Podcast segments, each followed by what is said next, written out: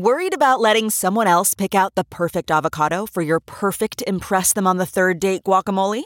Well, good thing Instacart shoppers are as picky as you are. They find ripe avocados like it's their guac on the line. They are milk expiration date detectives. They bag eggs like the 12 precious pieces of cargo they are. So let Instacart shoppers overthink your groceries so that you can overthink what you'll wear on that third date.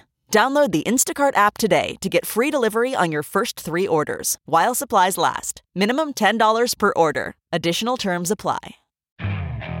Okay, picture this. It's Friday afternoon when a thought hits you. I can spend another weekend doing the same old whatever, or I can hop into my all new Hyundai Santa Fe and hit the road. With available HTRAC, all wheel drive, and three row seating, my whole family can head deep into the wild. Conquer the weekend in the all-new Hyundai Santa Fe. Visit HyundaiUSA.com or call 562 for more details. Hyundai, there's joy in every journey. I would argue that the impulse behind these moves to remove concentrations of corporate power is shared by many in government on both sides of the aisle and by, broadly speaking, Bitcoiners and the crypto industry. What's different is theories of change. Welcome back to The Breakdown with me, NLW. It's a daily podcast on macro, Bitcoin, and the big picture power shifts remaking our world. The Breakdown is sponsored by NYDIG and produced and distributed by Coindesk. What's going on, guys? It is Friday, July 9th, and today we are talking about Biden's new executive order that targets, among other things, big tech. And I have to acknowledge before I start that this has been something of a Think Boy week here on the breakdown. I haven't had the normal briefs, I haven't had a lot of guests. And for whatever reason, it's just seemed like a week to, instead of digging deep on specific news, to really explore some bigger picture things. I don't know if that's just because it's the summer and this is a slightly slower news cycle, or just because we've had a bunch of small pieces of news that are reflective of much larger, bigger, more important trends. But Either way, I promise every week won't be so high level and meta, but hopefully you're enjoying it for now as something a little bit different. So let's talk about Biden's executive order and, moreover, a reminder that decentralized technologies are anti monopolist. One of the major trends in American public life over the last five ish years is a falling out of love with big tech. There was a fairly long period during which tech companies enjoyed the highest public opinion among large corporations, there are many reasons for this. One, simply put, we use and interact with technology so much that I think we have an active sense of how those tools have impacted our lives. Can you, for example, imagine the world pre Amazon Prime? Second, there was a perception of technology companies as the underdogs for a very long time. This goes back, I think, to the 1990s and battles like Napster versus the record labels. And in that mental paradigm, who wants to root for Goliath over David? This was reified by countless media pieces for decades. But then things started to shift. First, the sheer size of these companies made it harder and harder to view them in those upstart terms. What's more, many of the platforms weren't young anymore. They had decades under their belts and had become undeniably the incumbents. Second, frankly, many people just didn't like the personalities behind these companies. No one wanted to root for Zuckerberg. Third, many started to ask questions about whether their lives were really better off because of these platforms, particularly social media platforms, and they didn't necessarily love the answers they came back with. Fourth, at some point, regulators on both sides of the aisle started to turn away. For the right, this was mostly driven by former President Trump's incessant insistence that the major tech platforms were suppressing conservative voices, more notably his voice. And for the left, this started as a hyper reaction to the idea that Russian bots on Facebook stole the election from Hillary. In both cases, histrionics and hysterics aside, the real question underneath was power. These platforms represented a fundamentally new force that broke old paradigms and divides between politics, civil society, and business. By recreating the global public commons in a way that included billions of voices, but which prioritized engagement for the sake of advertising revenue, they had unleashed an undeniably society shaping force. One set of reactions to this that is growing is regulatory. This is taking different flavors in different parts of the world. Europe has tried to regulate around data, creating a labyrinthian morass in the General Data Protection Regulation, or GDPR, system that has ended up unintentionally further concentrating power in the hands of Google and Facebook. as they're pretty much the only advertisers who can afford to pay for compliance. This is an overstatement, but not by much.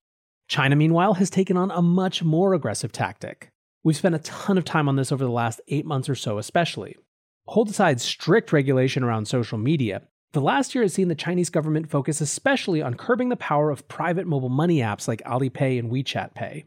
While those apps had started as simple mobile payment solutions, they had increasingly taken on more bank like activities, and that was not something the Chinese government was interested in letting happen.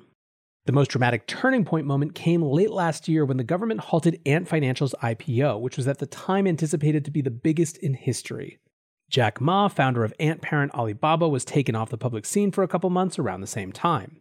When Ma and the company resurfaced, Ant had been voluntarily, air quotes, restructured into a financial holding company overseen by one of China's state controlled banks. The US, too, has seen a growing focus on big tech. In particular, after a couple of dormant decades, antitrust action is back on the menu. Elizabeth Warren made antitrust one of the centerpieces of her campaign, and while she didn't win, the sentiment clearly reflected or infiltrated the Democratic DC establishment. The last year has seen a number of high profile antitrust cases brought against companies like Google and Facebook, although late last month the federal court ruled in favor of Facebook in an antitrust lawsuit brought by the Federal Trade Commission.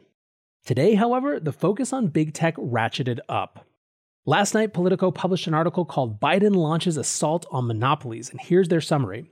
The sweeping executive order takes aim at concentrated markets and industries including agriculture, airlines, broadband, and banking, and includes efforts to lower drug prices and protect privacy.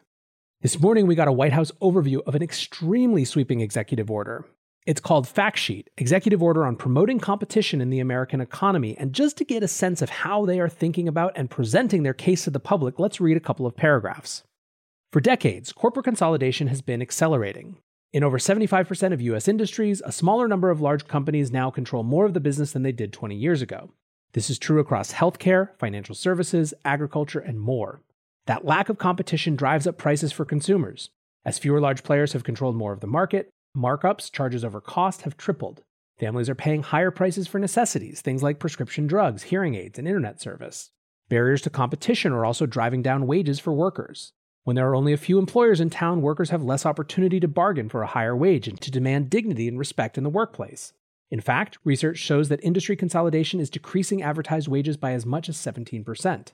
Tens of millions of Americans, including those working in construction and retail, are required to sign non compete agreements as a condition of getting a job, which makes it harder for them to switch to better paying options. In total, higher prices and lower wages caused by a lack of competition are now estimated to cost the American household $5,000 per year. Inadequate competition holds back economic growth and innovation. The rate of new business formation has fallen by almost 50% since the 1970s as large businesses make it harder for Americans with good ideas to break into markets. There are fewer opportunities for existing small and independent businesses to access markets and earn a fair return. Economists find that as competition declines, productivity growth slows, business investment and innovation decline, and income, wealth, and racial inequality widen. Today, President Biden is taking decisive action to reduce the trend of corporate consolidation, increase competition, and deliver concrete benefits to America's consumers, workers, farmers, and small businesses. Today's historic executive action established a whole of government effort to promote competition in the American economy. The order includes 72 initiatives by more than a dozen federal agencies to promptly tackle some of the most pressing competition problems across our economy. So I'll be clear right here that the point of today's show is not to dig into their political philosophy and to the mechanism of markets and to all of that sort of stuff. I think there's really fascinating, important conversations to be had there. Instead, as you'll see, what I want to focus on is the idea that the crypto industry is inherently anti monopolist. But before we get there, I do want to check to see what others, particularly those in the progressive sector, are saying about the White House's efforts. I think a good progressive barometer comes from Zephyr Teachout, who tweeted the competition executive order Biden is putting out today is fire emoji, fire emoji, fire emoji. It holds up FDR's eightfold increase in actions as the model, directs reconsidering prior mergers, directs focus on labor markets, directs rules making on non competes, right to repair, and 50 plus other areas. Waiting on full text, but it wholly embraces the understanding that concentration of power and market dominance is a central reason for massive inequality. That in itself is a 180 from every prior president in the last 40 years. This is not your Robert Bork or Bill Clinton executive order. I don't remember when a president took enforcement of antitrust laws seriously because I'm only 49. Glad to see Biden's going to give me that chance. Going to be a battle, not a cakewalk, but Lord knows we need it ASAP. It's going to take enforcement and legislation. But throwing down 70 plus directives to over 12 agencies to get their corporate consolidation ship right is a hell of a start.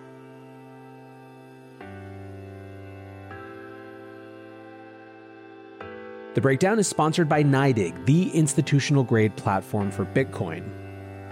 As longtime listeners know, NYDIG is a major force in the Bitcoin space, and they're now making it possible for thousands of banks who have trusted relationships with hundreds of millions of customers to offer Bitcoin. That mainstream access is critical for all of us, and you can learn more about it at nydig.com slash NLW. That's N-Y-D-I-G dot com forward slash NLW. A couple of specific notes on the tech and finance side of this executive order. And as Zephyr said, we don't have the full order, we only have this note from the White House. But on tech, the note highlights greater scrutiny of mergers, rules on surveillance and the accumulation of data, rules barring unfair methods of competition on internet marketplaces. We'll come back to that one in just a second. And anti competitive restrictions on repair shops for tech, which is random, but there you go. On finance, it discusses updated guidelines on banking mergers and more scrutiny around them, and discusses rules allowing customers to download their banking data. Now, this one that I mentioned, rules barring unfair methods of competition on internet marketplaces, I find really interesting. For all of the bluster about Facebook and Google, Amazon to me is clearly the most egregious monopolist in America right now. This White House overview gives the exact reason why. Quote, the large platform's power gives them unfair opportunities to get a leg up on the small businesses that rely on them to reach customers. For example, companies that run dominant online retail marketplaces can see how small business products sell and then use the data to launch their own competing products. Because they run the platform, they can also display their own copycat products more prominently than the small business's products. For the last two or three years, it has become very clear that Amazon's model is to suck in a huge amount of data about what people buy and then do Amazon versions of those things prioritized in their platform. Even without getting into the morality of ethics of this, it's not hard to see why, if you were a small business who had been courted into using Amazon's platform, that this would be a little frustrating. I also think we should be asking questions about whether we want to live in a world where Amazon makes everything, where everything in your house is an Amazon Basics version, and at best, there are tiny boutiques innovating with things that Amazon will ultimately copy. But ultimately, this is not an anti Amazon screed or anything like that. And what I want to talk about and what I want to close this out on is connecting the dots with this action and Bitcoin and the larger crypto movement. I would argue that the impulse behind these moves to remove concentrations of corporate power is shared by many in government on both sides of the aisle and by, broadly speaking, Bitcoiners and the crypto industry. What's different is theories of change. Monopoly is ultimately about a concentration of power. Decentralized technologies stand in stark opposition to that very concentration of power. Their very point, built into their design, is to decentralize and distribute power. Indeed, when designed well, it is to create safeguards that programmatically, economically, and socially prohibit the concentration of power over time. While Americans and the world at large might have spent the last decade falling out of love with big tech, people in Bitcoin and the cryptosphere were starting to model and build the alternative designs of a totally different system. And I think that word system matters. When it comes to shaping the future, disagreements arise not only in the future that people want, but the mechanism that they believe is the best to get them there. Theory of change, in other words, can be as fracturing as a difference in desired outcome. Politicians who are seeking to regulate and create barriers around the power of big tech as corporate entities are essentially still trying to perpetuate the overall power landscape of today's system, just rejiggering it to give them, and by extension in their imaginations, the public constituencies they represent, more power and big tech less. Crypto networks offer a vision of an entirely different organization of the system. It has often been remarked how remarkable it is that the biggest startup of the last decade in Bitcoin has no CEO, no marketing department, no head of engineering, no anything that resembles a traditional corporate structure. I honestly still don't think we fully appreciate just how ahistorical that is. It is unbelievably rare to see such a clean break from the past embodied in a single organization, movement, whatever you want to call it. But there is no doubt that what Bitcoin ushered in through its success so far is an era in which decentralized networks run peer to peer with a vast network of contributors who self organize and self identified incentives competes with corporations as the dominant form of business organization. Still, so far, the early crypto experiments outside of Bitcoin in this sort of competition have been found a bit wanting. Andreessen Horowitz Chris Dixon wrote an essay in 2018 called Why Decentralization Matters. In it, he argued that modern social networks had reached an inflection point where they no longer shared the same incentives as their users. Early in a network's life, they have the same incentives. Both users and the company get more value as the network expands in breadth. At some point, though, the rate of available horizontal expansion contracts, and the network, based on fiduciary responsibility to financial stakeholders and owners, a separate class than users, has to extract more from the network participants that are already there. Think increasing the price of Prime to stick with that same example. Crypto based networks, tokenized networks, he argued, obliterated the distinction between exogenous owner and user all users were owners, and so this solved this inevitable extraction imperative. I've always thought Chris's analysis of the problem was super, super interesting, and I do agree that networks inevitably hit this point of extraction. The first wave of tokenized networks did not, however, demonstrate the ability to overcome the bootstrap problem of social networks, which is that at the beginning, they're simply not that valuable because there's so few people there. There have been an array of social networks whose main hook is to pay you for the content you create, usually in a native token, but sometimes even in Bitcoin. They haven't worked so far because the value of contributing content to a network is almost entirely about the distribution channel and the size of the total available audience it gives you. Even paying to supplement a smaller audience isn't sufficient. New networks that do emerge on the scene and do get successful almost always have a new content format that becomes sticky. TikTok is arguably the latest to break through, and it really was something different than other networks offered, basically inventing audio-visual memes. Clubhouse also experimented with a new content format of drop in audio. It captured people's attention for a time, but recently has had a lot of the wind sucked out of its sails by Twitter Spaces, which was able to bring an approximate experience and embed it in an app that a vastly larger audience has access to. Now, Facebook is also experimenting with this type of drop in audio, and you have to imagine that Spotify will as well. As a content creator, even if I liked Clubhouse's native experience much better than any of these big alternatives, the ability to not have to go invest in rebuilding another following in another network is worth a huge amount. The point is that existing social networks have huge inertia, and disrupting them is going to be enormously difficult. I don't believe crypto tokens will be sufficient. I think it will require new types of social and content experiences that people can't get elsewhere in the context of a decentralized by default experience. What I mean is the designers of the new networks designing to build their networks decentralized from the get go without necessarily prioritizing that as the hook and reason for users to come over. And interestingly, this is where I can actually see convergence in two very distinct anti monopolist, anti concentration of power strands of thinking. In point of practice, new regulatory pressure and an increase in antitrust action makes being a centralized internet company more expensive. It's more burdensome, more time consuming, more friction filled, and ultimately more costly. Meanwhile, decentralized network builders are experimenting with an alternative infrastructure which has the function, potentially, of reducing or removing those costs. At what point does it become more economical, more viable to organize in a decentralized fashion where, for example, users own their data by default because the cost of compliance to ensure that data is mobile as per mandate from the government is so expensive that it screws up the economics of a centrally owned network? This seems crazy now. These corporations are so, so lucrative. But it's not hard to game theory this out and imagine that the people that found the next TikToks and Instagrams and Facebook decide that all that just isn't worth the hassle and that they're going to build their vision entirely as a decentralized network owned affair. Even the possibility of this is why we're likely to see so much experimentation in DAOs and decentralized organizational approaches. And also, by the way, why watching how regulators handle some of those new organizational forms will be significant. The point is that I think anti monopoly and pro competition position should not be stuck on one side of the aisle. I also think that even progressives who have been conditioned to see opponents in the world of Bitcoin and crypto should reconsider that position, as this is the cohort of people who are actually trying to build an alternative vision in which there isn't monopoly ownership because the entire nature of ownership has changed. Now, those regulators may find a lot of the thinking of those builders naive, but that doesn't mean that they won't make good allies. Anyways, guys, like I said, it is clearly Think Boy Week on the breakdown, and I appreciate you listening to it. So until tomorrow, guys, be safe and take care of each other. Peace.